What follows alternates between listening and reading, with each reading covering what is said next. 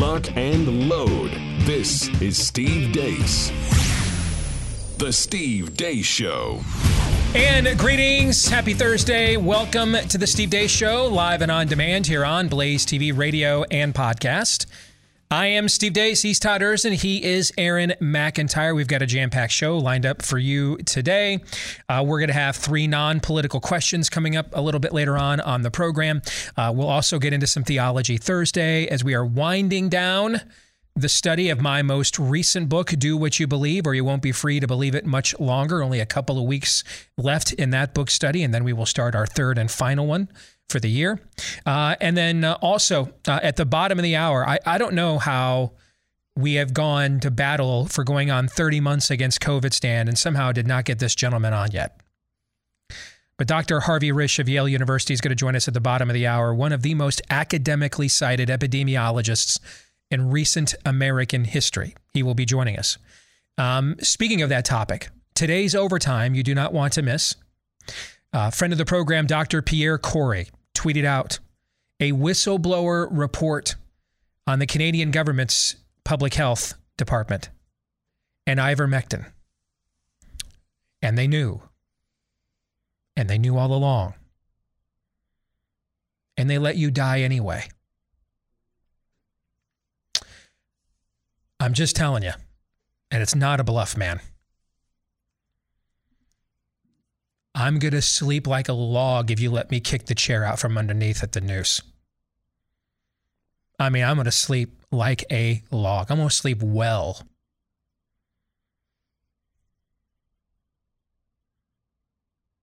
I volunteer as tribute. I will kick the chair from out underneath those whose heads are swinging from trees at the gallows. I will happily do it. After a fair trial, that's transparent, of course, you know, unlike the human trials that they gave us or didn't in the most recent booster case for their poisonous jab. I mean, after a, I will give them the fair and transparent trial that they didn't give any of us before they poisoned us. I will do that before we lethally inject them, and I'd be happy to administer that as well. Slow and rusty should the needle be. So we will get into that in today's overtime today. Make sure you do not miss it. BlazeTV.com slash Deace. We will record it right after today's show and then upload it there for you later today to watch at BlazeTV.com slash Deace, which is also where you can go to become a subscriber to Blaze TV if you're not yet one at blazetv.com slash Deace. And with that, let's get it started. Here's Aaron's rundown of what happened while we were away. What happened while we were away brought to you by trialsandexecution.com. Senator Rand Paul yet again confronted Dr. Anthony Fauci yesterday, this time playing to his face his actual words regarding natural immunity from many years ago. But she's had the flu for 14 days. Should she get a flu shot? Well, no. If she got the flu for 14 days, she's as protected as anybody can be because the best vaccination is to get infected yourself.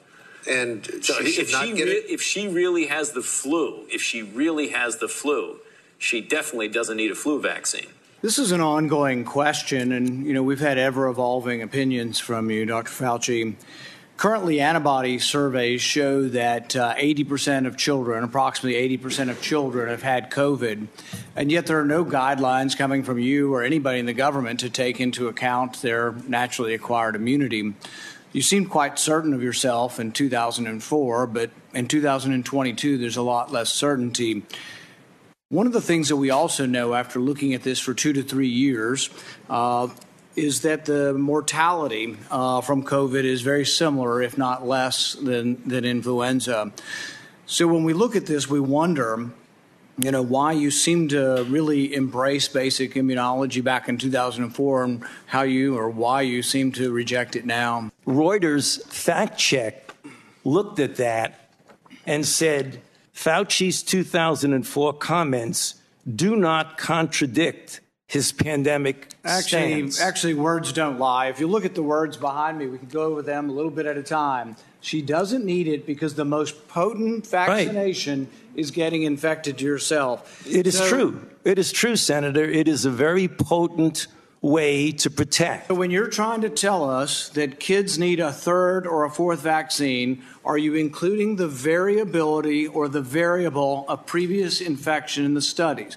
No, you're not. Senator Paul also gave Fauci a warning. So when we get in charge, we're going to change the rules, and you will have to divulge where you get your royalties from, from what companies, and if anybody in the committee has a conflict of interest, we're going to learn about it. I promise you that. In other news, in a 5 4 decision, the Supreme Court yesterday decided against granting an emergency injunction on behalf of an Orthodox Jewish college in New York, who a state court ordered to recognize a rainbow jihad group on campus. The college claimed the group violated its religious standards. The college must now go through the New York court system to plead its case. Justices Kavanaugh and Roberts joined in the majority opinion absolutely grotesque. Round them up update. This is U.S. Congressman Hank Johnson. January 6, 2021 will never be forgotten, an infamous day in American history.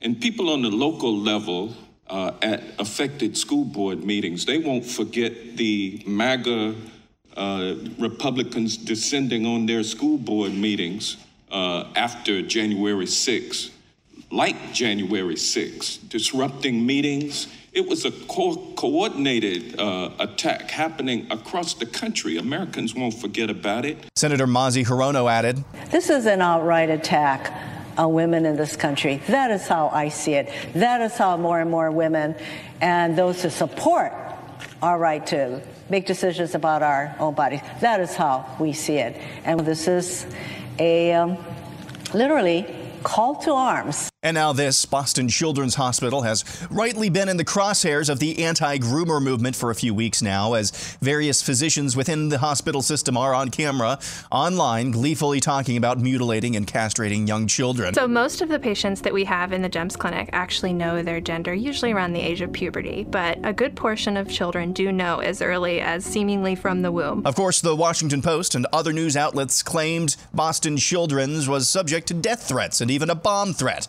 Well, we now know, thanks to investigative work from Chris Rufo, that the supposed bomb threat was never directly called into the Boston Police Department. Instead, the department says they were made aware of the alleged threat through a secondary party.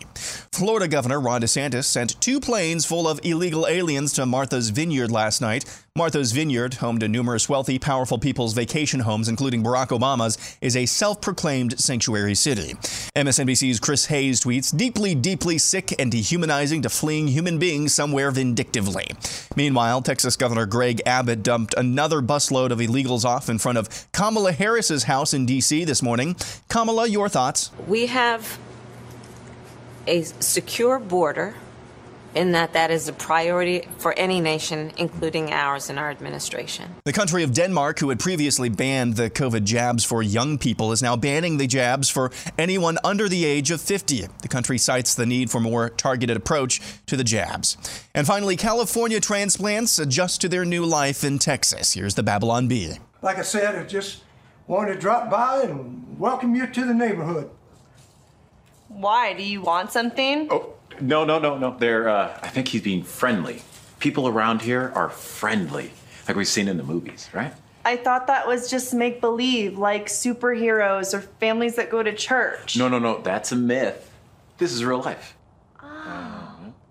So, uh, I live in that house over yonder. It name's Kevin. Hi, Kevin. I'm Tiffany, she, her. And I'm Steve, he, him. What are your pronouns? I don't believe in pronouns. Uh, I think they're reductive. And in fact, just your asking about it is a microaggression. Oh my gosh, I am so sorry. I, I didn't mean to. No, it's okay. I'm just messing with you. I like all pronouns. My favorite is you. Yeah. I don't get it. Exactly. So, if you need anything, just holler. My wife and I'd be happy to help. Baby, he has a gun. I'm calling the cops. I'm recording you. No, no, no. Recording It's okay. You can watch that full, hilarious video on Babylon Bee's YouTube page, and that's what happened while we were away. Wow. That lands. That absolutely lands. I don't understand. no, you don't. No, you don't. Aaron's montage is brought to you by our friends at My Patriot Supply. Take advantage of the, the biggest discount we've offered yet from them on our show. Three month emergency food kit for you and everyone in your family. That means uh, three square meals a day, plus snacks and drinks, the full 2,000 plus calories you need for a full palette of nutrition, just in case Let's Go Brandon does to the food supply what it's done to every other supply uh, in the economy. Uh, right now, take advantage of it. It's the lowest price they've offered anywhere in three years $250 off plus free shipping when you go to preparewithdeace.com. Once more, they will deliver it discreetly to you in unmarked boxes if you care about that. Um, again, the sale ends soon. Take advantage of it now at preparewithdeace.com. All right, to the montage we go. I want to go back to the conversation that we had yesterday because there are there are two items here that are prominent in what Aaron featured that absolutely play into the dilemma that we are we are facing, right? Because and I'm trying to be nice to some of you.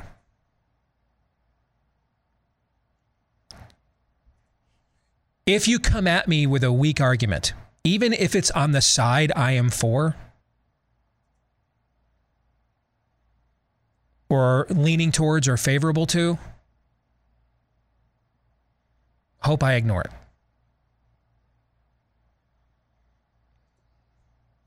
Uh, some of the arguments that I have gotten in my inbox in the last 24 hours have been disheartening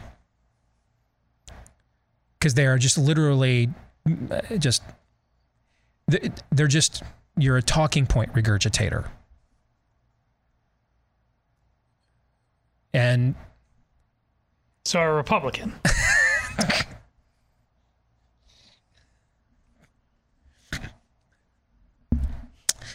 Send your emails to urzinwest at hotmail.com for a change. All right. Um, I love how you started this whole thing. I'm trying to be nice to some of you. Yes, to some of you. I mean, I, some of the arguments are like, finally, after I got 12 of these, I sent a guy a note back. I'm like, arguments from 2002. Thank you. All right. But um, the top two items in Aaron's montage I think perfectly illustrate the dilemma that we are under.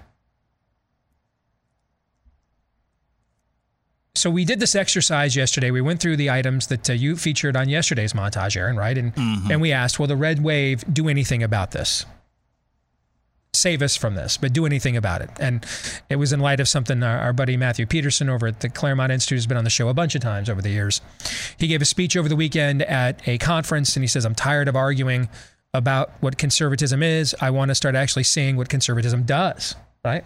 Right on the money. All right. He gets that we're post argument. Yes. So time the, the time for talk is long gone. And the time for action is almost over too, because we're about to miss the window even for that. Okay. Uh, so um, the clock is ticking on time for action, even. All right. Um, if there is an ironclad now, some of you are emailing me, well, I live in Arizona, so I mean, I've got Kari Lake. I'm assuming when you have obvious opportunities and champions like that, I, that you understand that that's not what I'm talking about, right? I mean, is it okay to assume that, or you think I'm I made that mistake, or I I maybe should have clarified that? I'm asking, but just in case, let me clarify.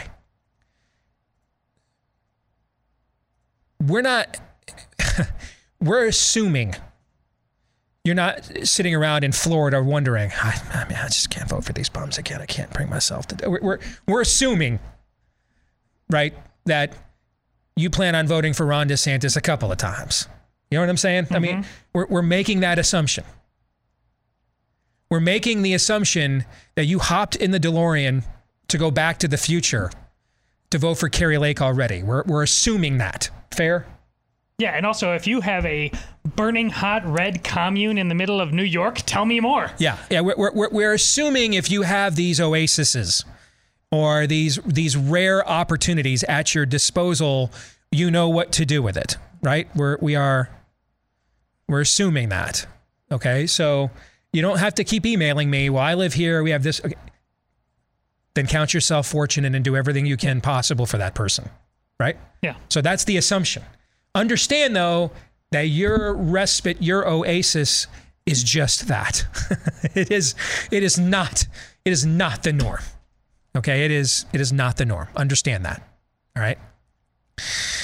Uh, our uh, and I don't know if I can say this publicly, but I'm going to anyway because he didn't tell me that I could not. Uh, our buddy Ryan Walters, who is running for state superintendent in Oklahoma, he he texted me the other night, and he said, "So the party people are trying to they, they the party people now that I'm the nominee." Now the party people are, are trying to, you know, they showed me a poll that, that had me down by five points to my Democrat opponent. And if and the first thing he says, "Do you even buy that?" No, uh, no. In your state, no. And with your demographics and in this environment, no. I, no, I don't buy that at all. But then, then you know, we're trying to think of a strategy of what to do, and I'm curious what you think. If if you were, you know, down here helping me, what would you do? I, I'd just make the end because you like you know, we've got some people in the rural part of the state that aren't for school choice and we have some of that in Iowa too. It's we got some rural people, conservatives that frankly care much more about uh, preserving the primacy of the high school sports program in their community right. than saving a country. If we're just being brutally honest yes. about that, it's their idol. It's the identity. We're the Screaming Eagles. We're the Wildcats. Well, your country's toast, so you can sing your high school fight song on the way to the gulag. And I'm sure when you show up, the the Stasi guards from the FBI, when you tell them, but, but, but we were the Screaming Eagles and we won the Class 4A state championship last year, they'll tell you that's nice as they as they as they prod you into the pen. Right? That'll be great. But I told him, if you're concerned about that, I said, I get that because we had this conflict in our own state. We have a state demographically that is very similar to Oklahoma, right? Mm-hmm. So we had the same problem in our state legislature when our governor Reynolds wanted to get school choice done. She actually had to play in a few primaries and get rid of some of the Republicans on the education committee, including the chairman, so they could do it next year. But I get it. If you're worried that you might lose a point or two of that rural support, then by all means, what I would do if I were running your campaign is I would pivot to just the whole thing is about groomers. That's all I talk about. Between between now and November 8th, all I would talk about is tying my Democrat opponent to groomers. And I sent him that ad that you ran in your montage, right, Aaron? All right, from that American Principles Project. Yep. All right, going after the, the groomer stuff. And I mean, I, in, in your state, I'd run the most base, the most based, the most debased okay, mm-hmm. examples of what they really want to do. And I would absolutely put that noose around your Democrat opponent. And that's all I talk about and all I'd run. Ryan got back to me and said, huh. Because that was exactly what I thought we should do. And the party people all told me not to do that. And now I'm starting to wonder do they actually want me to win? No! I finished, I finished his answer for him. No, they don't want you to win. They hate you. They hate people like you. That's why they're giving you advice like this and showing you polls where you're losing by five in the most pro GOP environment in our entire friggin' lifetimes. All right, this is an easier environment than the Tea Party. That tells you anything. So, if you have those kinds of oases, we're just assuming you know what to do, right? Most of the country, however,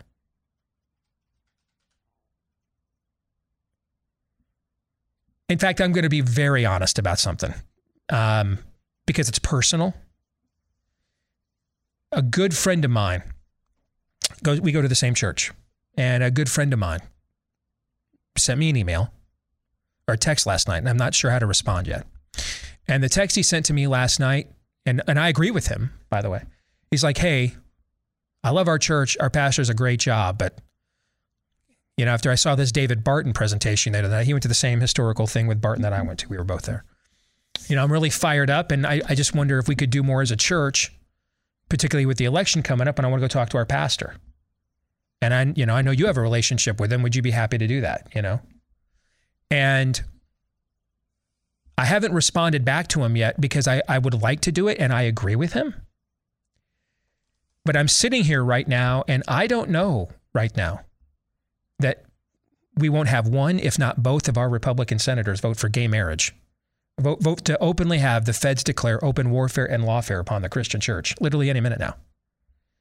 And so this is why I haven't responded to my friend yet, because I, I'm thinking a meeting like this, you might have like one shot to truly make a case. You know what I'm saying?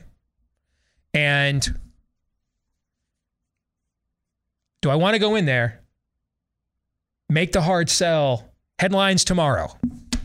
Chuck Grassley votes for gay marriage. And now, now, dude, if I'm Pastor Quentin, I'm texting me the day after that meeting and saying, Hey, tell Chuck I appreciate the 87,000 IRS agents he's about to friggin' sic on me in my church. You know what I'm saying? Mm-hmm. So d- if you have the Kari Lakes of the world to vote for, or the Ron DeSantis's, we assume you know what to do. Most of America, even Iowa, for all the great gains we have made as a state that I brag about, we don't have that as an automatic guarantee. Grassley's awful. But he rides around in a tractor for 99 counties or something. Okay. It's it's for almost everybody else that's not getting to vote for Ron DeSantis or Kari Lake this year that is like, what are we doing here? Right? So let's look at the top two things in Aaron's montage.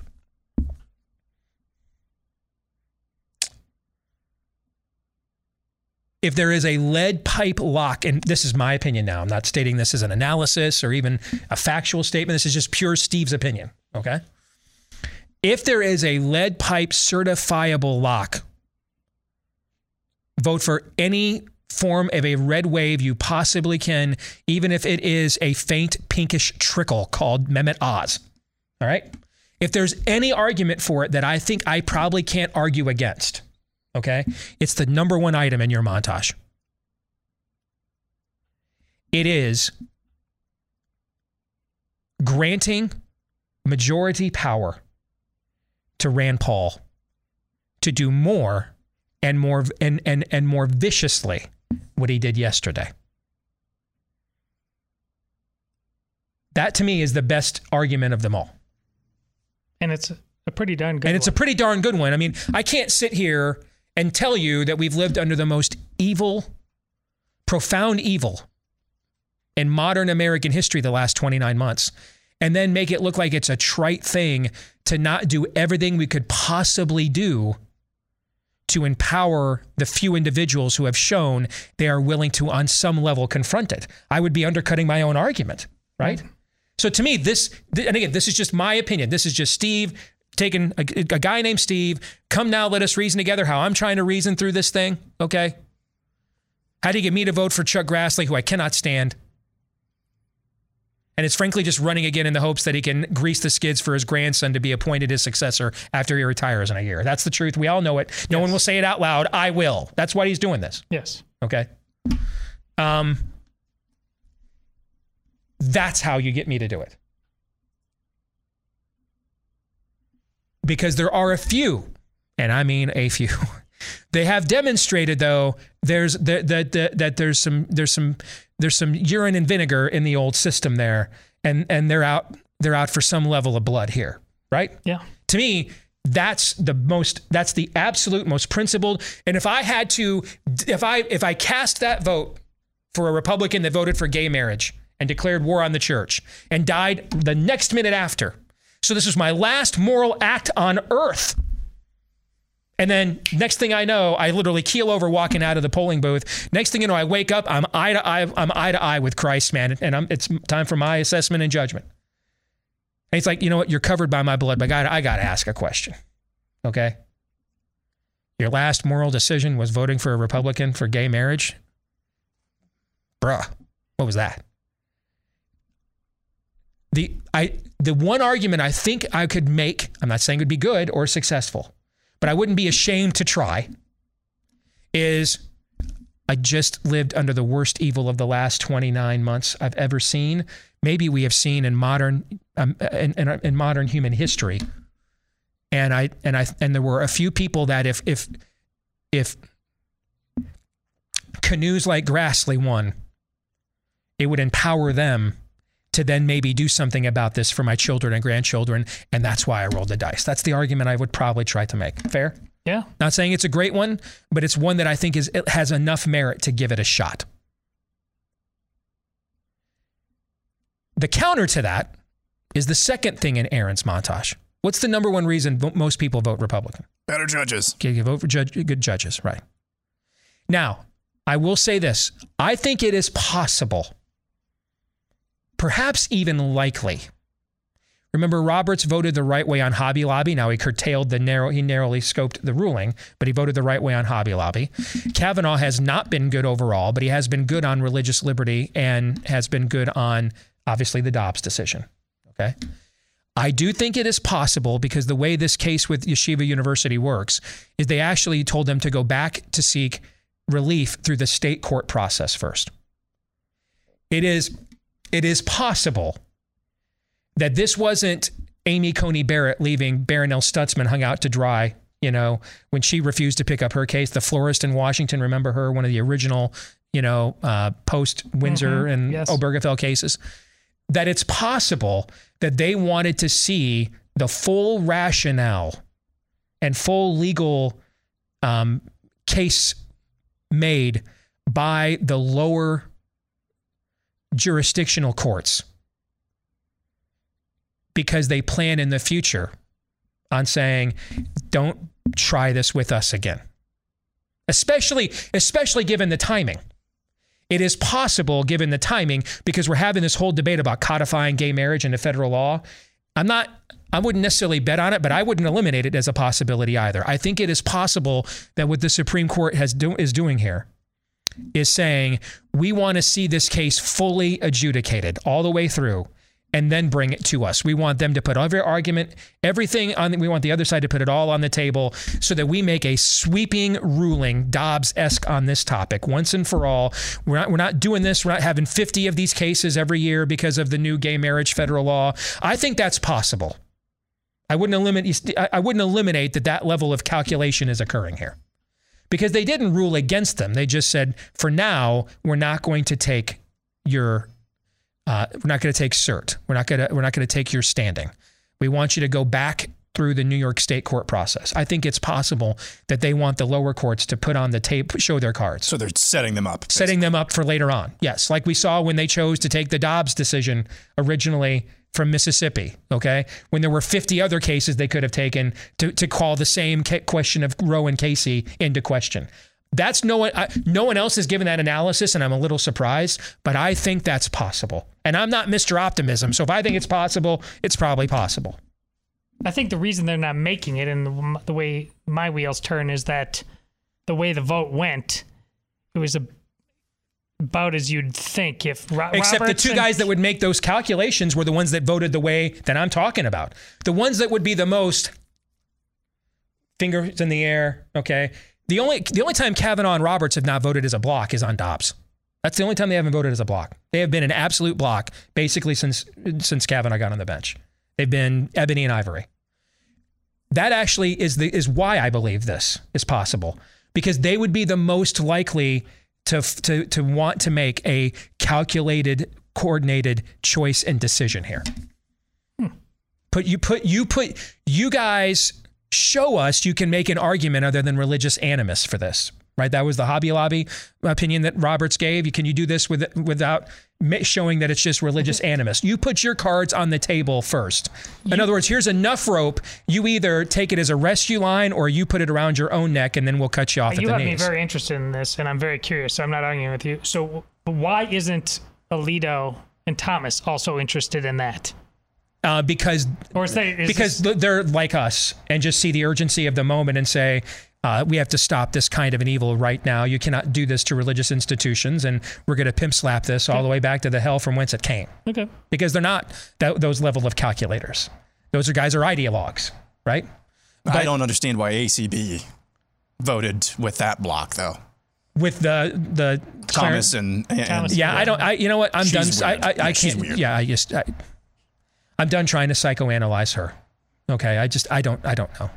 She makes. I mean, she fulfills the promise of her appointment on Dobbs, but she had been a colossal disappointment pretty much comprehensively until that moment, right? Yeah. So I, I don't know what political calculations are going on in her head yet. She's still relatively new. I don't know. Here's what we do know. On only one landmark case have Do- have Kavanaugh and Roberts not been of one hive mind, and it's Dobbs. That's the only one. Everywhere else they have worked, whether it is procedurally or or philosophically, they have been of a hive mind. But this does call into question if we're going to codify this and declare open warfare and lawfare, will the Republican appointed judges that you voted for, will they defend you? Right? Right. And so that is the dilemma playing itself out every day. More in a moment.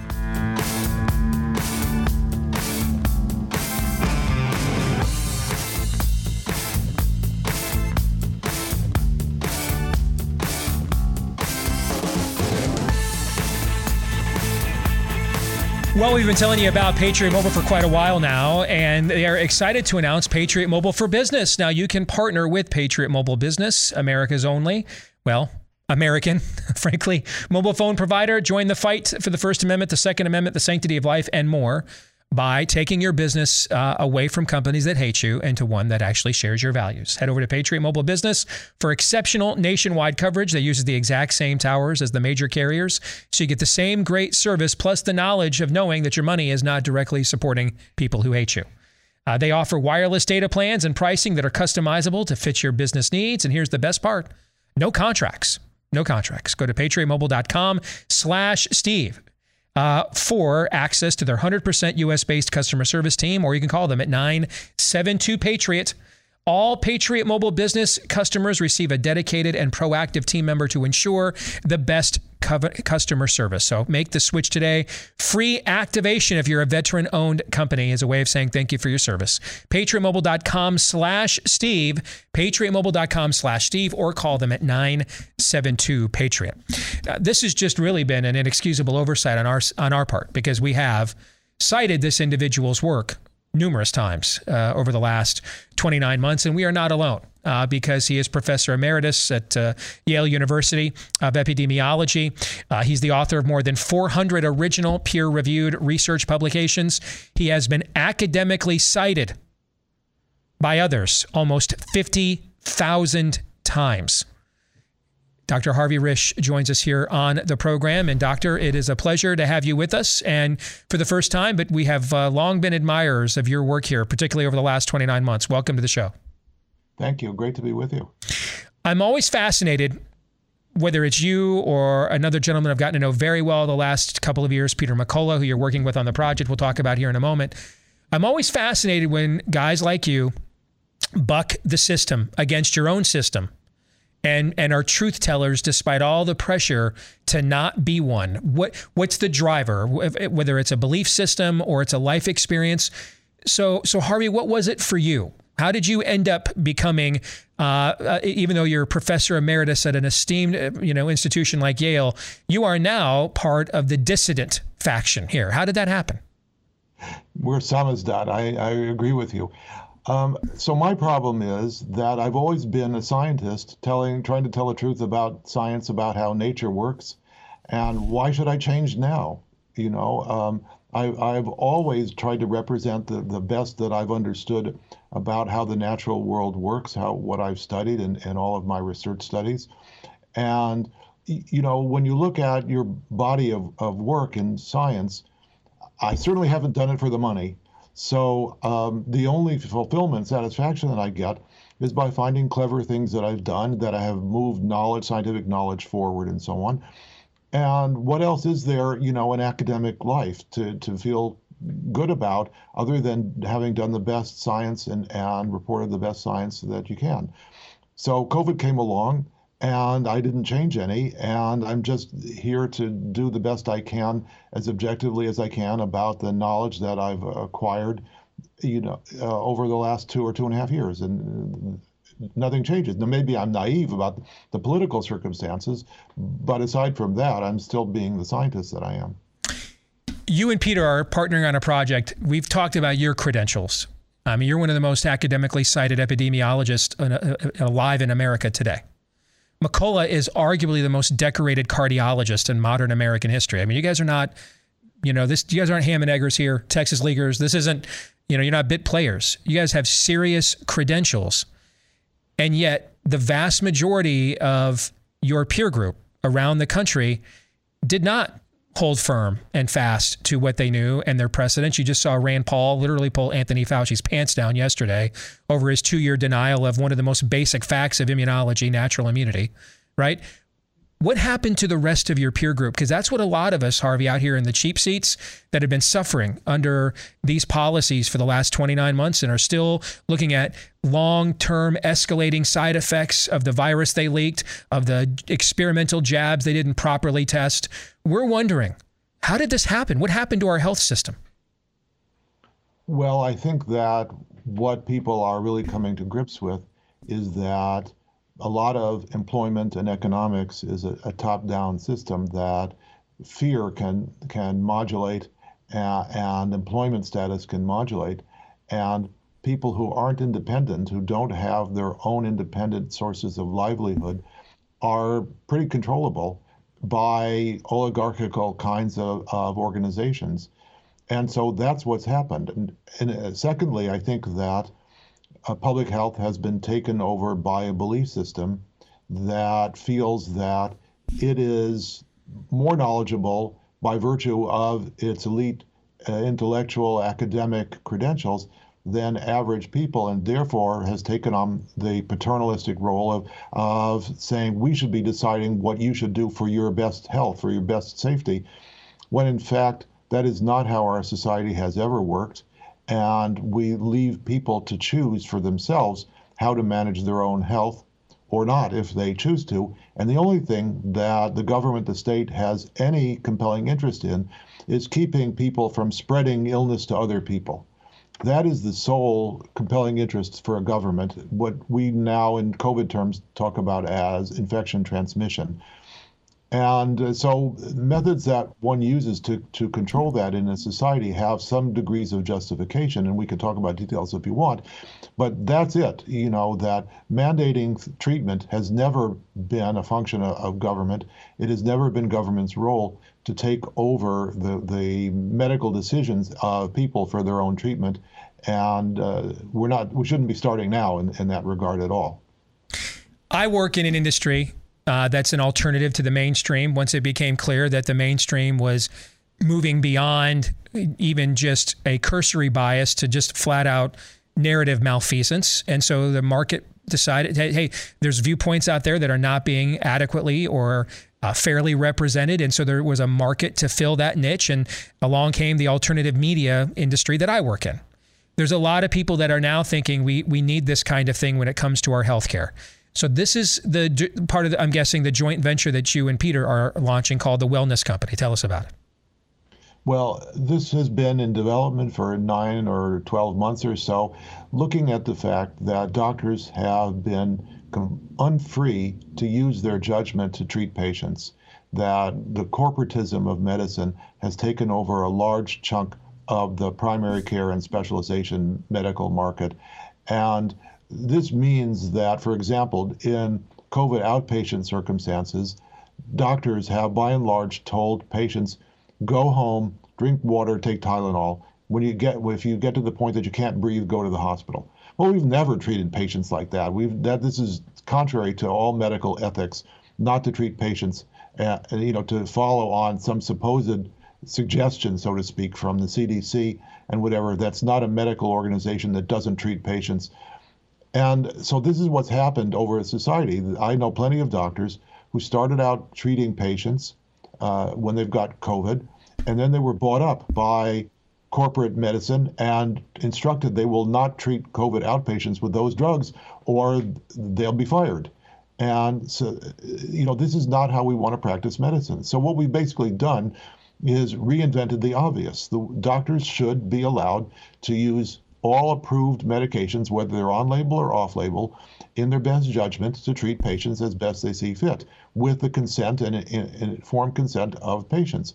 The patient treatment is the doctor offers a treatment to a patient, explains the treatment, explains the risks, explains the potential benefits, the patient chooses. That's how medicine has always been practiced up to COVID. And why should COVID have changed any of that? It shouldn't.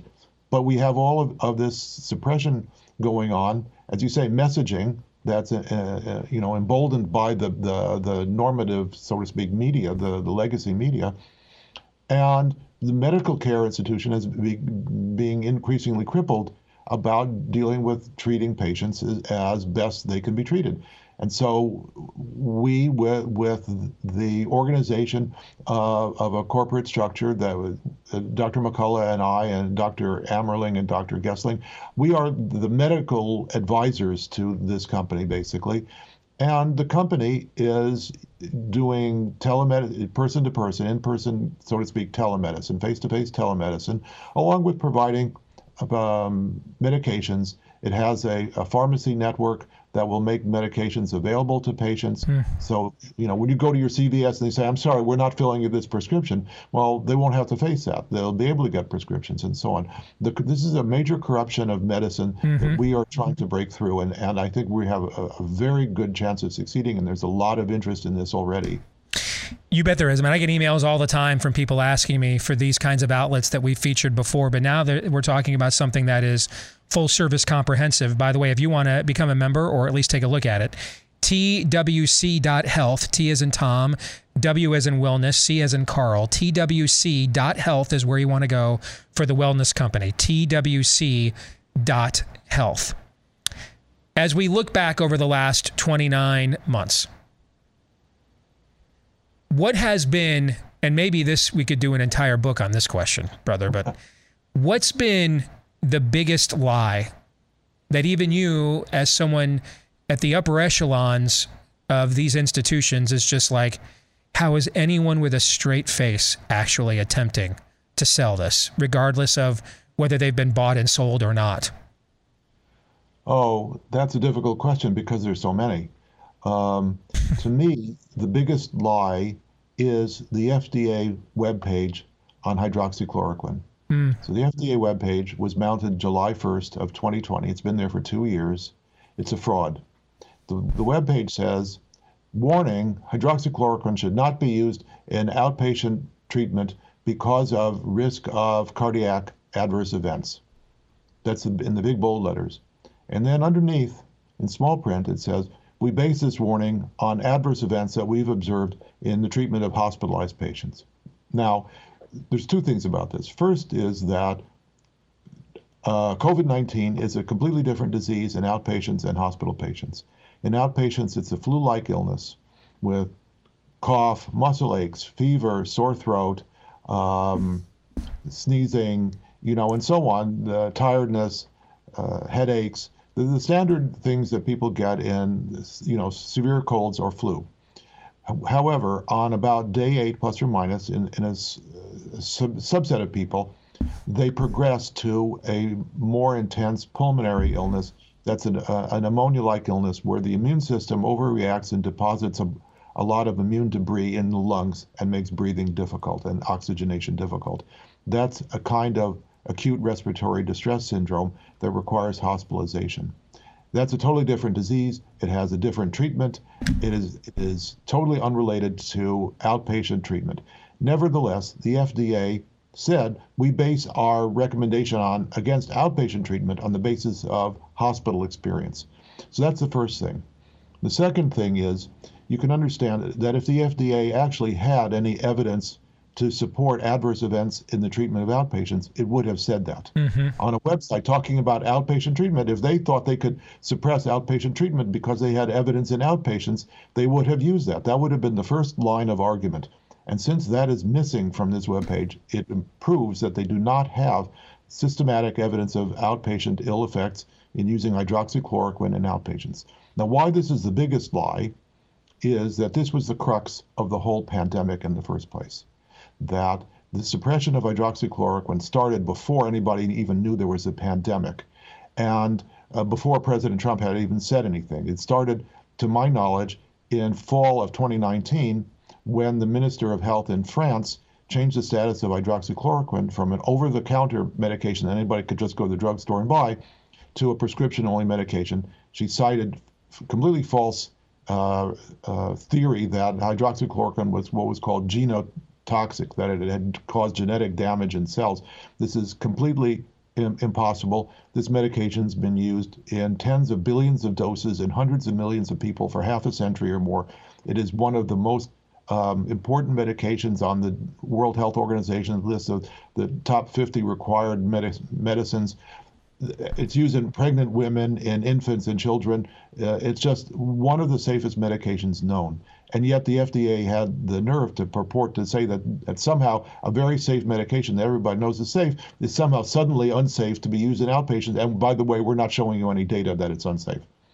So this is the biggest lie. Had this medication been used at the outset of this pandemic, it would have saved hundreds of thousands of lives that were needlessly lost for, because this was suppressed for a year while while pe- patients waited for vaccines. You know, and, and whatever one thinks of the vaccines, this time period of a, of a year lost led to hundreds of thousands of unnecessary deaths that would have been treated. And had we been able to treat this disease adequately, the necessity of vaccines would not nearly have been as important and maybe not important at all. And that is the crux of the whole pandemic that this pandemic was not used to protect the health of the population, it was used to sell vaccines and patent medications at tremendous, tremendous profit to the pharma industry with the collusion of the FDA and the CDC. And this is the nature of, of what we've been fighting over the last two and a half years. Not the virus per se, but, but our corrupted response to the virus.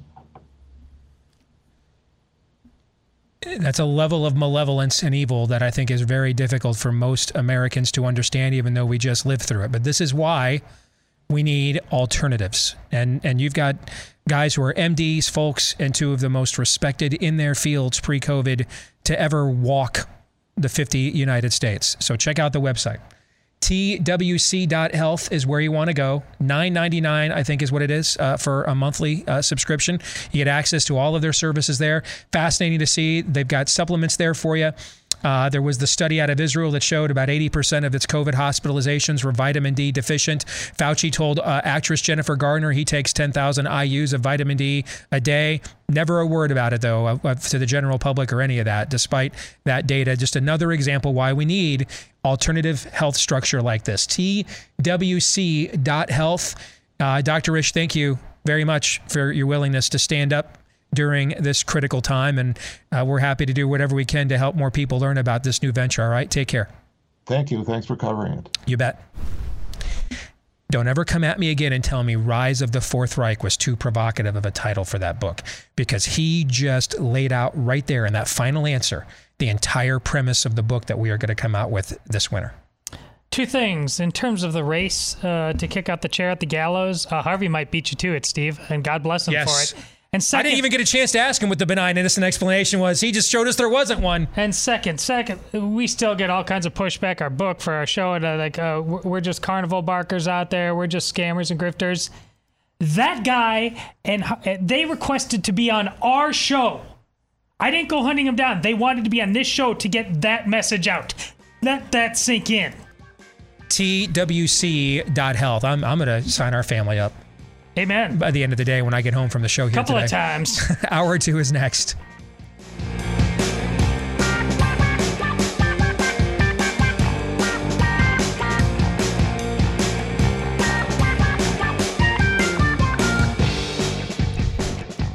Forgive me, I, after that interview we just did with Harvey Risch, man.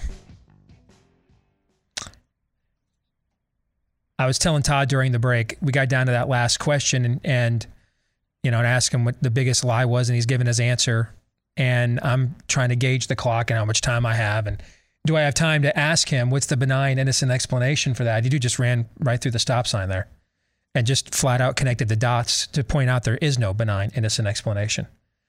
That they were preemptively suppressing. It's almost like, if I didn't know any better, it's almost like they knew they had released a bioweapon and they knew in advance what would treat it. And so they began in advance suppressing those treatments.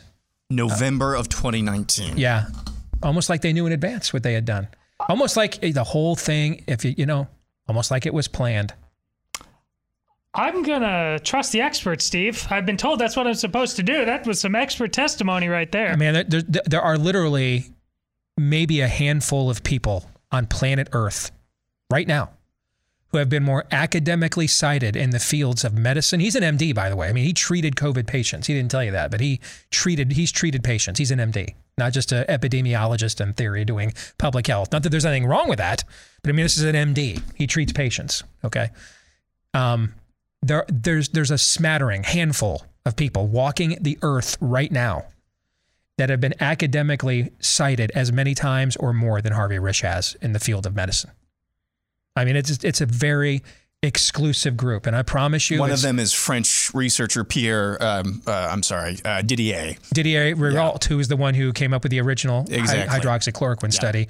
That after then Trump quoted it, they then black sheeped him. him. They Yep. destroyed him. Yeah. Um, yeah. What I was saying earlier. Hell yeah. In fact, I'd give it all up. The show, the movie, we've got everything. Everything, I'd give it all up if the Lord said, You have your choice. Nefarious is a hit, impactful film. Your show takes off, and Rise of the Fourth Reich's a number one bestseller. Or you get to kick the chairs out from underneath the nooses at the gallows for these people. I'm not even thinking twice, dude. I mean, I'm not. I'm not even thinking twice. I got to see the nefarious movie. It's not done. I got to see the rough cut. I'm good. Okay, so I, I just I just needed to know the movie was good, and it is. I'm satisfied. I just right? hope your so I, leg is ready because there's going to be a lot of chairs. Oh, my, my- my- I don't skip leg day, brother. I'm in. All right. And I, I mean, I just, when we proposed the title Rise of the Fourth Reich to the publisher, man, they balked at it. And you can understand why, right? Okay. And to be brutally honest with you, I'm not entirely sure. I'd love to sit here and tell you that I wrote this book on my own. I would have suggested it. I don't know.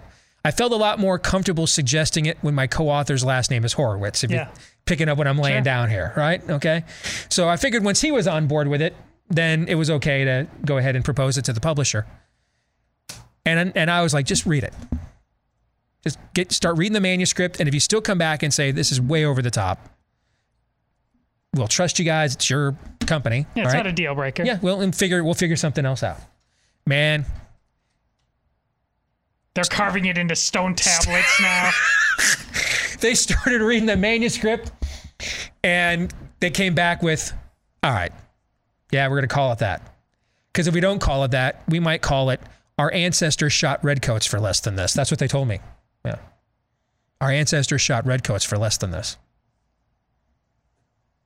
I, I just.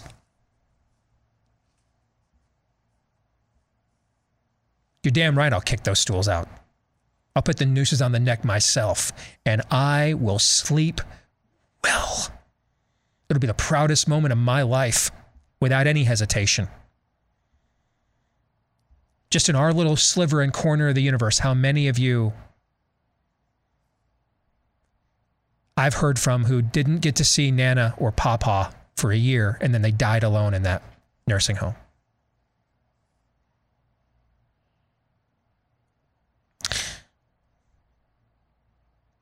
a wedding.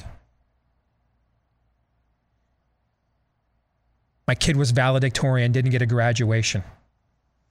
And you just heard him tell you they didn't have to do any of it, but they did it on purpose. They suppressed that information, that life saving information. They did it on purpose. That is Nazi level evil. Without question, it is. And if you think those exact same people won't put you on trains with an armband for wrong think in any other area, you are dead frickin' wrong. And you're naive. Dangerously so. This is not politics. This is demonic. There's a demonic grip in this culture a demonic stronghold in this culture.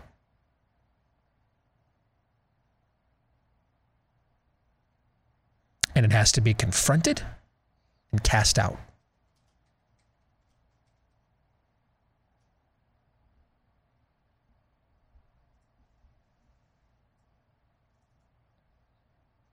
To hear, I'm not surprised by anything he said, given what I've done the last 29 months. But to hear a man, he's not an he's not me. Not a professional provocateur. And he's smart.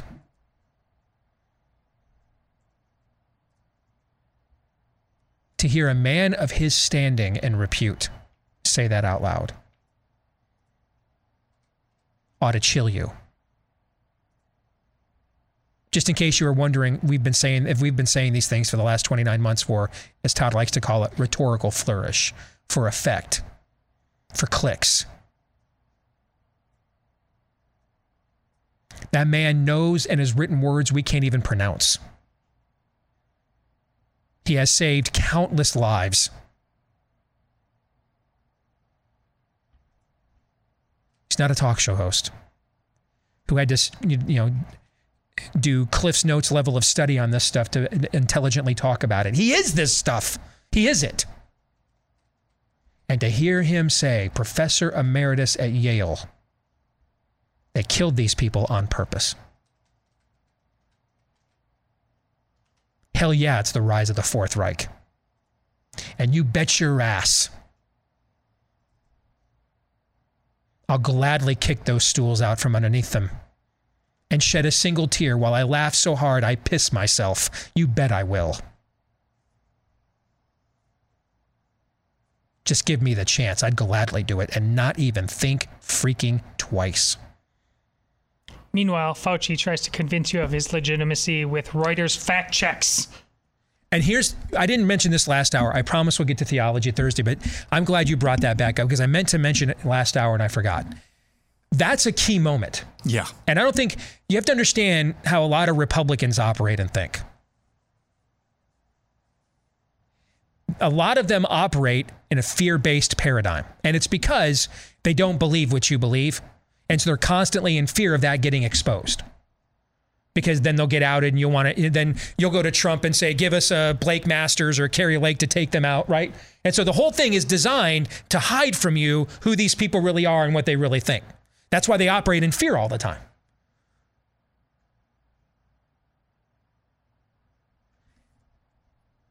For Anthony Fauci,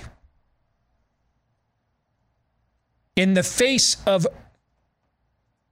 substantive pushback and his defense, his lone defense is a Reuters fact check. I'm just going to tell you what that does to the ecosystem within the GOP camp. That shows an amount of weakness on Fauci's part. That's the best you've got. The best you've got is a Reuters fact check because here's the thing all those Republicans know they've all been scam fact checked by people like Reuters. You know what I'm saying? Oh yeah. And if and and so that's the best you have. It doesn't mean that they'll all suddenly jump on board with Ron, John, and Rand. Don't don't believe that, okay? But the amount of pushback that they'll get within the caucus subsides considerably. And now it'll be treated like, you know what, if that's your guys' side gig and you want to do it, it's not in our way, we don't care. He, this is a ridiculous figure. And within the Republican Party, that's about the best you could hope for. right? Is that there's a few good people who everyone else won't get in the way of. Forget signing on and joining. Just don't get in our way. All right? That's an immensely weak defense by Fauci. Yes. And we haven't even begun the real pushback on him yet. The real stuff. And the best he's got is a Reuters fact check. Oh my gosh, that is so weak. I promise you they were talking about that within Team GOP circles. I promise you they were. Because they're all weak sauce, so they recognize it when they see it. Like, wow, that was weak. Yeah, it was very weak. Very weak. You saying you want to you want to comment on that? Oh no, I'm I'm I didn't know how I was going to be setting up with that, but I'm glad I did. No, I'm glad you did because I meant to say that today and I had forgotten uh, on one of my rabbit trails in the first hour. So, hour two brought to you by friends at Taiga Coolers. It is, of course, tailgate season, so it is peak cooler season time for you to get if you still want one of these before the weather turns cold. Uh, premium cooler, American made from a pro American company. They're fans of the show. They have the same values that you do. They also make Lindsey Graham jokes just like we do, right? You can't beat it. They also make hella coolers. And they'll offer you one right now. 10% off with the promo code steve. They'll even customize it for you provided it's not a copyright violation or uh, obscene. They'll do that for you as well. Uh, when you get and, and, when you go to the website taigacoolers.com t-a-i-g-a t-a-i-g-a for taigacoolers.com promo code steve for 10% off let us know what you think about what we think by emailing the show, steve at stevedeace.com. Like us on Facebook, MeWe, Parler, and Gab. Follow me at Steve Deace Show on Twitter and Gettr. You can get clips of the show over on rumble.com slash Steve Deace Show. Remember the last name is D-E-A CE. And thanks to all of you that have left us five star reviews or hit follow or subscribe on your podcast platform. We appreciate you and the offering you have made to the algorithmic gods. We would ask you to perhaps make the same offering on our behalf if you have yet to do so. Let's get going with Theology Thursday. We're winding down the second of our three books we're studying this year, and this one is my most recent one. Do what you believe, or you won't be free to believe it much longer. We are at the penultimate chapter. Share your story and let others in. Todd, since you did the questions, you may begin. Well, uh, the important summary of the chapter itself here is that you spend all this time being teaching people the need, the absolute need within a cross, Christian context to be hyper aggressive in order to save the good, the true, and the beautiful. But that does not mean that we go scorched earth on everybody in our path. Eh, We still have to love our neighbor as our self. How do we do that? So that is the gist of where we're going with these questions. Number one, when it comes to serving Christ by loving our neighbor as we love ourselves, what preaching do you need to hear more of in church to make that happen? What preaching is getting in the way of that? What ministries do you need more of to make that happen? What ministries are getting in the way of that?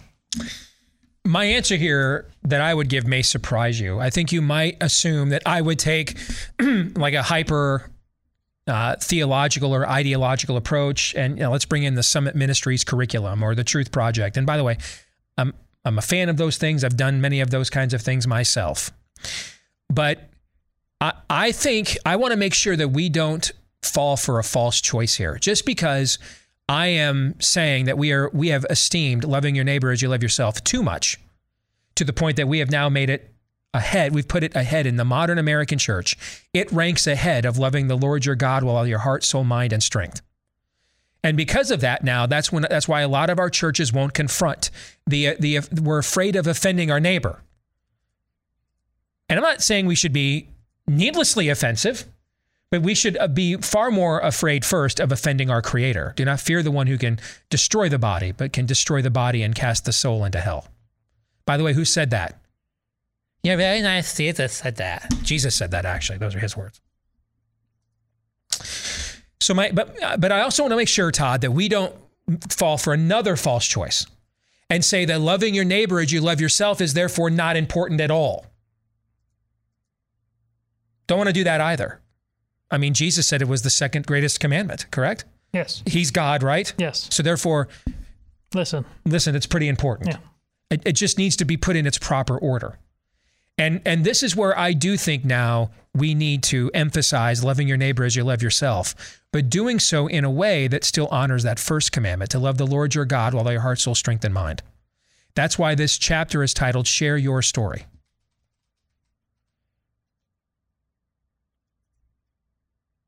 Has your church ever had a former homosexual speak? Over the years, I've interviewed, we haven't done it in, in a couple of years, mainly because of COVID, but over the years, I've interviewed numerous people that by God's grace have left homosexuality behind. I, I think the last one we did was Becket Cook, right? The former Hollywood makeup designer, right? And now detransitioners are filling that role Yes. very much in the culture. And Becket now, and just to show it's been a few years since we talked to him on the show. I mean, he's still out there. I still follow him on Twitter. He's still walking with the Lord. He's still in the narrow road. He's doing like apologetics and, you know, that defender of the faith kind of stuff, right?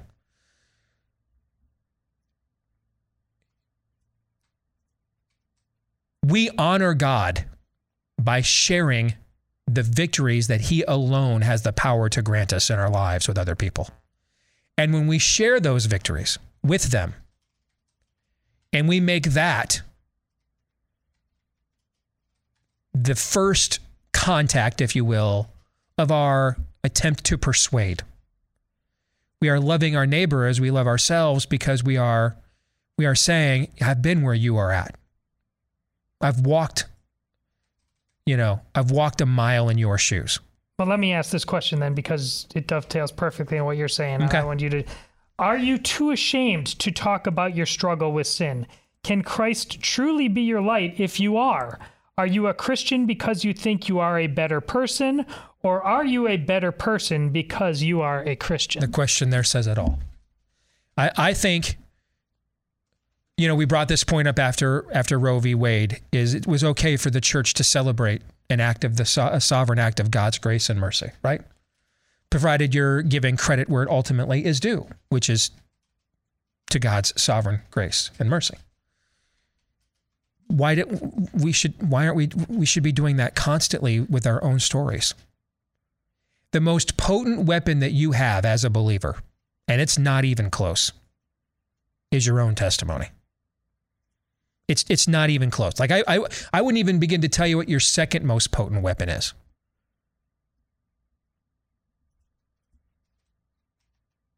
Because it's uniquely yours.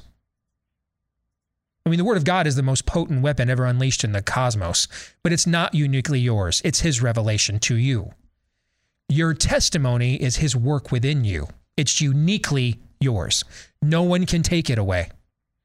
It is the very core of your identity, it's who you are. The greatest selling hymn of all time. I once was lost, but now am found. I once was blind, but now I see.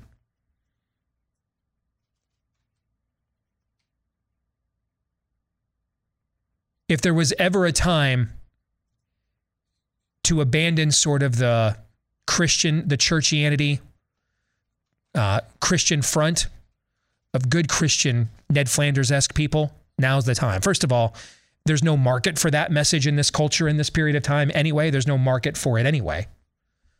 But secondly, it's just it's it's just not effective. You we we communicate and and project something that others are going to see and and if, that they're unworthy of and it's unachievable so why try and it will be true because they are unworthy of it and so are we we were unworthy of it too in fact let me show you how unworthy of it i was here's who i was here's who i am now here's some of my struggles and who i'd ultimately still like to be after I got converted, some things that some of my rough edges like went away overnight. Others went away in months. Others was, went away in years. It'll be 20 years next September. Others persist. Others persist. There's still some of them I like and don't want to let go of. And like Jacob, I wrestle with God over those things. Now I think I'm gonna I'm gonna keep that one myself. I like that one still. He'll eventually win. It's just a matter of how much pain in the process I would I, I, I proceed on in, in uh, putting myself through while clutching, um, you know, needlessly and hopelessly to said idol, right? Yep. But this is the walk. This is the nature of the relationship. That's the nature of all relationships. And and I think we we do a disservice first and foremost to our creator by not sharing that with those around us. And then though, we don't we and are not loving our neighbor as we love ourselves by not doing so. The point of loving your neighbor as you love yourself is is, is the idea of empathy.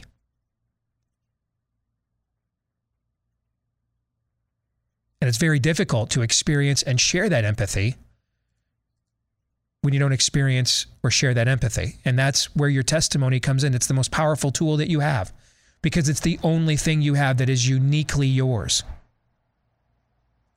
that you can uniquely share. The work that God did in your life, you'll have struggles that are similar to other people's struggles because there's nothing new under the sun. But the work that He did for you in the way He did it through you and in you was only done to you. It's uniquely yours, it's patented, it cannot be duplicated. There's only one you. And I think when we don't share that, we don't let people in, we don't show the victories that God has given us, and we front instead and put on airs and pretend to be something that we are not. We create pottery barn churches, and then we wonder why you know heretics like Rob Bell come along before they fully reveal themselves as such, and they and they and they they take away our kids on our college campuses with when they come after the shibboleths of our uh, our pretend niceties and uh, and plasticness with pseudo substance that they then reveal to be just doctrines of demon stuff. Why does this happen? Because we didn't, well, we didn't keep it real, yo. We didn't do that. I think I mentioned this a couple of weeks ago. My my oldest daughters and her, my oldest daughter and her fiance, they're doing their first Bible study together. And he's still in the active guard. And so if Stephen, if you're listening and you didn't like that I mentioned this, mention it to me next time, brother, and I'll make sure to um, not discuss these things on the air. But I think people will get a kick out of it. So I hope you're okay with it. Um, he's at drill. I think it, I think it was last month, and Anna said that uh, they were discussing their Bible study, and he's like, "Have you ever read this before?" He's like shocked. This is his first Bible study. He's like shocked hearing stories about Lot's daughters got him drunk, and then he impregnated them. I mean, the, the, he it's basically you know the Genesis hillbillies. I mean, it, it's it's it's keeping up with the Kardashians, um, ancient Semite style, right? The the honesty about human nature that is portrayed in this book. It's just not. As someone who wasn't exposed to this a lot growing up, he had been shown that it's not this relevant, it's not this real, it's not this raw. Therefore, if it's not those things, guess what else it's not? It's not relatable. And if we don't if we don't show that it's that real and that raw to others, you might be doing a lot of things, but you're not loving your neighbor as you love yourself. That answer your question? It does. We've got about five minutes. I'm gonna ask you the just the last question. And it really when I need an answer, uh, kind of wrote it that way to stick out that way, but uh, I do want to give you the time. And it's simply this What is good? What is true? What is beautiful? Will you fight for it? Will you die for it? Will you love for it? I mean, I don't.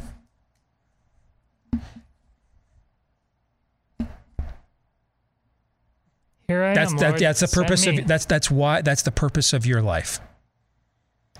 Everyone within the sound of my voice right now, that that question is is why you were created. Doing those things is how you soli Deo gloria. That's how you glor- That's how you live for the glory of God. Is how does what does that look like? Itemize that for me. Manifest that for me. It's what you just said. Your question. It's an answer in and of itself. That's why you were made. That's why you are here. And if you are still here, that's why you are still here. If you're in a nursing home, man, and your kids are too busy to come and see you, and you're like, what am, what's, you know, am I used up? There's no point in me being, nope. If you're still here, if you have breath in your body, it is, it is to do what was in Todd's question in some way, shape, or form. That's why you're here. God doesn't waste any ammo. There's no wasted raw material. That's why you're here. You're here for those things.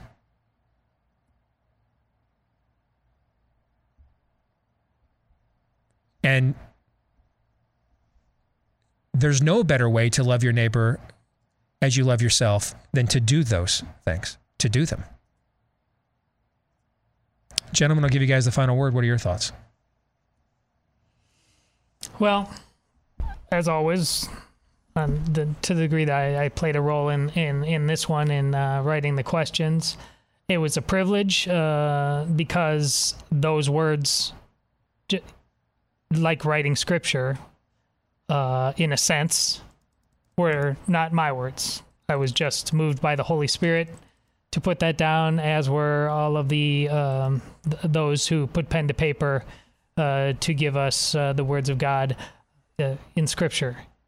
And really, it's it's we get on t- fake sugar, garbage calories. We, we the church is so full of those. But look at what I, that was just written there.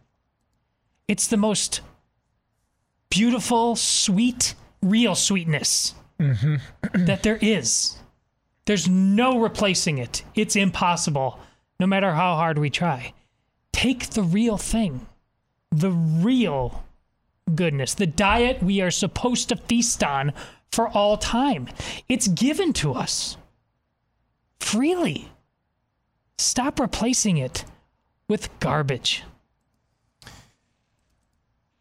I think this conversation tentacles out into one of just foundational posture of our hearts. How big is our God, really? Because the temptation, the temptation right now, at least that I feel, the temptation in this culture at this time, surrounded by people who admittedly hate people like us as guts. The temptation is to be like Jonah. The temptation is to be like Jonah, where basically thought, hey, uh, I'm just here to preach the word. You know, after actually, you know, uh, spending some time in the belly of the whale because he was running away from God's, you know, mandate for his life. I'm just here to preach the word. I preach the word. Please destroy these heathen. But no, I mean, the Ninevites, they literally slapped each other with fish, or at least that's the VeggieTales version of it. but God still sent revival to that city. He can do anything. And so instead of instead of looking around, there's a lot of Sodom and Gomorrah going around, and there are times when you got to kick the dust off your sandals and move on. There are times when you just got to run away and don't look back. But there are also a ton of opportunities to show the sweetness that Todd was just talking about. To do away with the conceit that we have, that we each deal with in our own hearts, especially acutely so we are surrounded by such evil men and evil times. And so I think the question again goes back to how big do we really believe our God is? And that's something that we have to we have to remind ourselves he's capable. Maybe especially when the times are as dark as they are, he is more than capable of saving a people, saving a soul. We have to remember that. Three non political questions are next.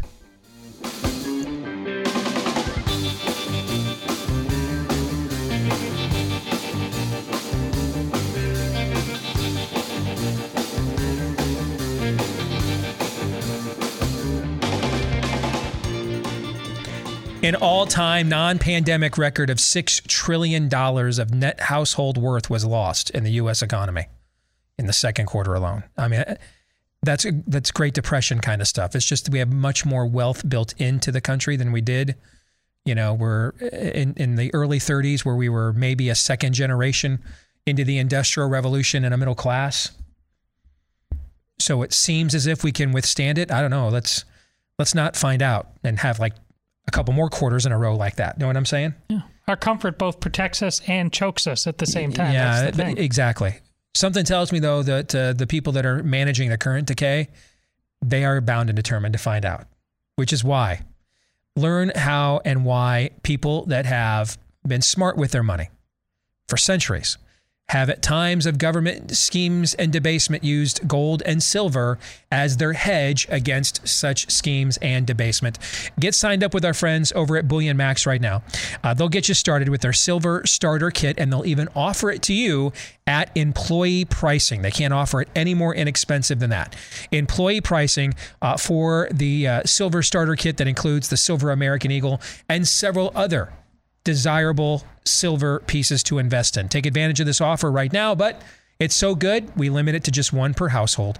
When you go to bullionmax.com slash Steve, bullionmax, B-U-I L-L-I-O-N, bullionmax.com slash Steve, bullionmax.com slash Steve. It's time for three non-political questions. We all have questions. Who am I? Why am I here? Where am I going? Who am I? A search and a question of identity. Why am I here? A question of meaning and purpose. Where am I going? Question of destiny. Some better than others. What sort of morality or proto morality would you expect to find in a chimpanzee troop? Injecting some levity into the demise of Western civilization. It's three questions on The Steve Deace Show. Okay. Maybe I should think of a third question. That'd be good. Because I have two. I will come up with a third one. Just put a lot of thought into it as please, always. Please, please take a little more than 30 seconds to answer the first two, though. All right. I'm, I'm curious your answer to the first one. Okay. Let's pretend things go completely out of control. Okay. Just completely out of control. Society collapses. What's your bug out plan for you and your family, and what's your destination? I don't know where to go. Right? There's there's I've I'm got it- talking urgent bug out plan. Like, it doesn't matter where we go. We just got to get out of here. But we have somewhat of a destination in mind. Um, I'll give you an example. I'll, I'll okay. start. Okay. My general plan is cutting the wires to my, you know, the uh, the satellite uplink from my car that every car has now. Cutting those first. Traveling by cover of darkness as far as my car will take me with my family. Um, packing as much as you, we possibly can. Uh, we've got our guns with us, and then I'm just heading southwest as as as fast as I can. See, I was actually gonna say I'm probably gonna go to Texas. I, I, I mean, but but, but southwest mountains, what you know, directly west, something like that. But I like your my plan. general I'm- I'm- I like that plan. That's a pretty good plan. I like it. I'll go with that plan. Okay. but what else is there? In case you in case you guys don't know, I'm not a. What if my bug what if we what if we have to bug out guy? That's not. I'm not that guy. I'm the. We have to stop it from bugging out guy. That's what that, that's more my speed. Okay. My bug out plan does not have NFL Sunday ticket. I'm sorry. I, I'm not a what's your bug out plan guy. I'm the uh, we have to stop the bug out kind of guy. But if we fail, I might just follow you. I like that. I like that plan. I liked it a lot. Todd, what's your answer? It's not much different from Aaron's. I don't think it's just the the southwest. It's uh, various parts uh, of the south uh, in in general. But I also I, I being the father of four daughters definitely weighs into this as opposed to four sons. I like because like Steve, like I I would want to stay to the bitter end. And if it was just me alone, it, I'd I'd Alamo the thing, you know. I'd just come and get me. So I guess that's the reason why this is so very very hard for me is because I am so conflicted in my duties. I have a duty as a father and a husband, and then I has a duty of a you're going to pay for what you've done. All right. Next question from Aaron, brought to you by our friends over at Ruff Greens. If you're a pet owner, by the way, further proof that I am just an awful, I'm just a dreadful person. I mean, just awful. Capstan is full run of uh, antibiotics. How many accidents do you think we've had in the house since we took him to the vet and found out he was actually sick? How- how- how, many, how many think it is? Just just kind of guess. How many think it is? Is it round It's a round and low and number, hollow in the center. and it has a has a very hollow center, like you on this topic. like like my heart in my chest. Apparently, You should have seen him the day you came in. That dog's gonna get it. is that the is that the, is that my, one of the angriest you've ever seen me? I mean, I was was I was pretty ticked that day. Okay, in my defense, not that I have any. We had had like eight accidents before I got to that point. All right, so I, I don't want to make No, it look like the dog had one accident and I That's lost true. it. That's very true. All right, but Zoe's like, "Do you think we should take the dog to the vet before we get rid of it?" And I was like, Point of order. Fair point. yeah, I think that's probably justifiable objection. Sure enough, he was sick and he's good now and doing great and asking to go out. He's back regular and he's our cute little Bichon again because um, I'm awful and dreadful. That's why. Don't be like me. All right. Didn't we just do a segment about share your struggles? Yes. Let people in. I'm doing that right now. Ruff Greens uh, takes the vitamins, minerals, nutrients that are missing, likely from your pet's diet, and puts them back in. Why are they missing? Same reason they're missing from yours. Mass production, processing, distribution of food for both people and pets these days. That's why we're taking so many supplements these days. Now there's one for your pet. You mix it into their food and you've restored the stuff that was taken out. But you might be wondering, what if it doesn't work? What if he doesn't like the taste? We agree. Those are good questions to ask. That's why we give you the first 14 day jumpstart bag for free. When you go to ruffgreens.com, R U F F, that's how they spell it over there, ruffgreens.com. They do ask you to pay for the shipping, so you are invested to some extent. But ruffgreens.com is where you want to go, ruffgreens.com, or you can call them at 833 Ruff Dog. Question number two. What's the most stupid thing you've done, or almost did, I should say? What's the most stupid thing you almost did, but you caught yourself before going through with it? You want me to start? Yeah, no, I, I have a, I, I know what it is. Are you I just, editing? I just don't know that I want to say this out loud because it's just so terrible. it's just so terrible. Okay. One of my summers at university. Oh boy. I didn't want to go home. It- There's a lot of terrible stories that start like that. One time at college. Sounded out. It started out like a British novel there. At my summer at university. Univer- yes, thank you. Yeah, sorry. Uh, one summer I stayed on. I, st- I stayed at a place off campus so that I wouldn't have to go home and deal with Dave. I stayed on. I stayed on campus. Got a part time job working the maintenance crew on campus.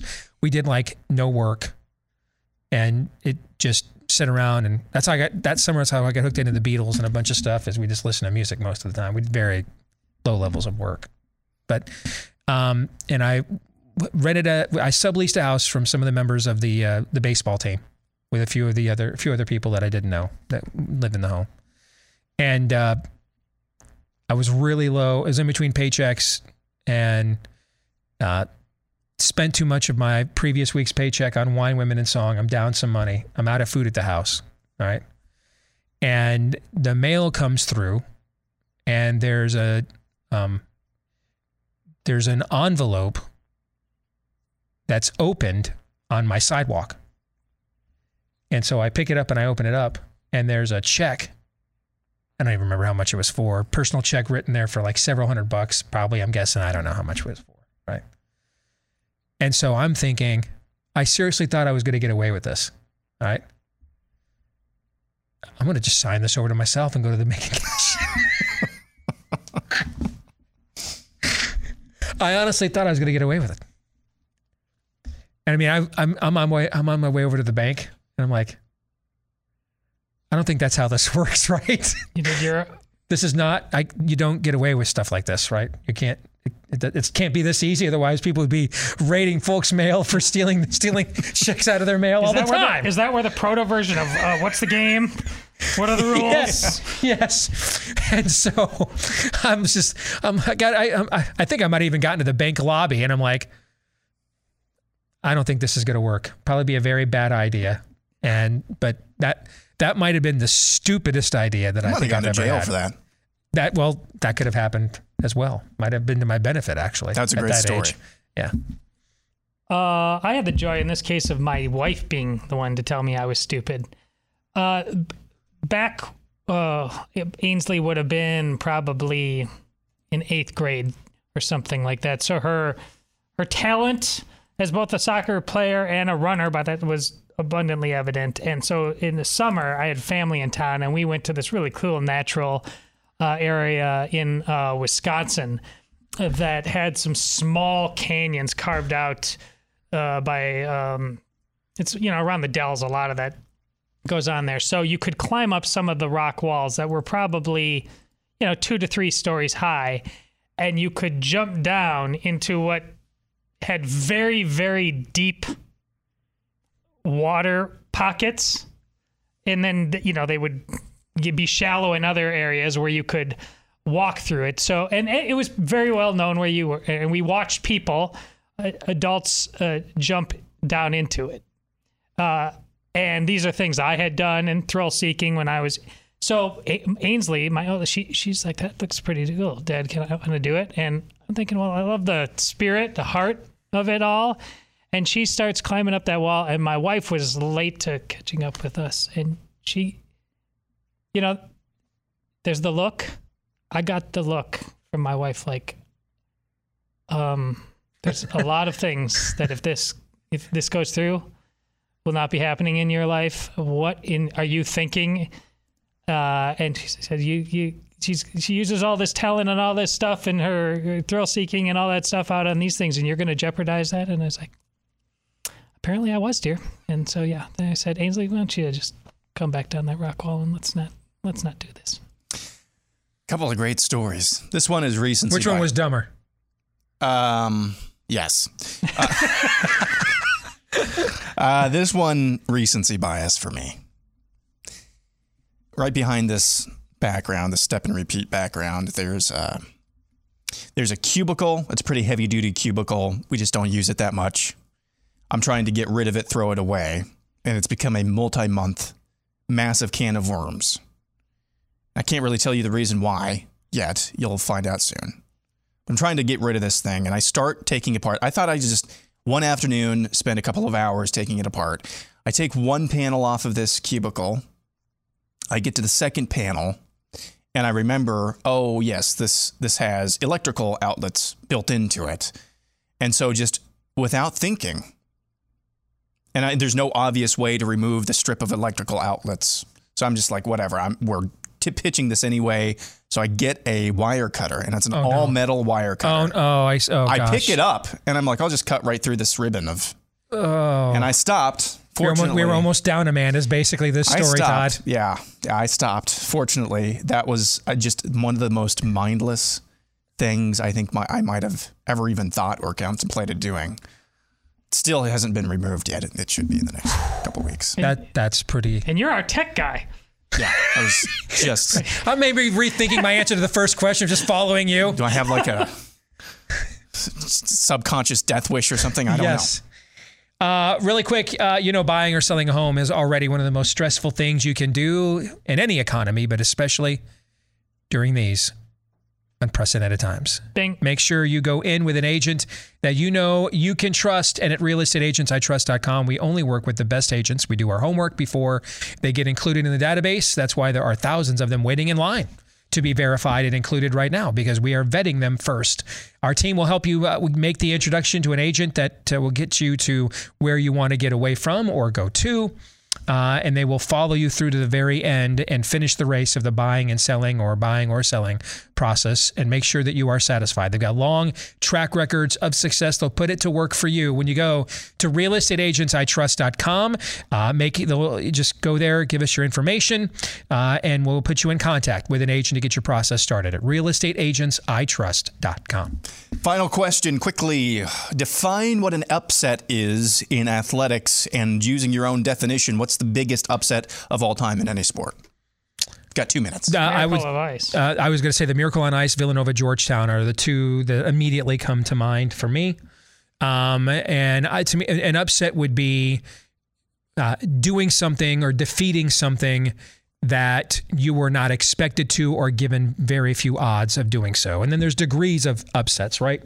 My, there's just a random run of the mill upsets. There's monumental ones, and you and I agree on maybe what the greatest one of all time is. I meant domestic upsets. That's on me. My bad. I, I would say that's pretty much my definition when you have uh, players that aren't supposed to beat other players and an entire team that's not supposed to, supposed to beat another team. I think that's an, an upset, and I think one of the biggest domestic upsets of all time. It's actually under the radar is the Chiefs beating the Kansas City Chiefs beating the uh, what is it the Vik yeah the Vikings back in Super Bowl four. People don't remember how big of an upset that was. I mean, the AFC was just so spat upon back then. I, I think to me that's one of the biggest domestic upsets. Yeah, well, people always think it's the previous year when the Jets won that is is what created the merger. It was actually the the Mhm. following year because that was considered an outlier. Yep. Yeah, and Joe Namath was a you know Titanic figure. It was the following year when the Chiefs beat the Vikings and the, the AFC did it, the AFL did it two years in a row. That's finally what led to the merger. Was that game? I think if it's just domestically, I think you got to talk about uh, number one Virginia losing to number sixteen whoever. That would be there. that. Yeah, I can't even remember the name of the school Yeah. now off the top of my head. just goes to show. V- thank you, uh, Maryland, Baltimore County. Thank you. That would be there. Villanova, Georgetown would be a domestic one that I had mentioned before, right? I mean, that was considered one of the greatest upsets, maybe the greatest upset in the history of the NCAA tournament championship game. Yeah. All right, we're going to stick around and do a very troubling overtime for Blaze TV subscribers. For the rest of you, we'll be back at it again tomorrow, noon to 2 Eastern, right after Hall of Famer Glenn Beck here on Blaze TV. Until then, John 317.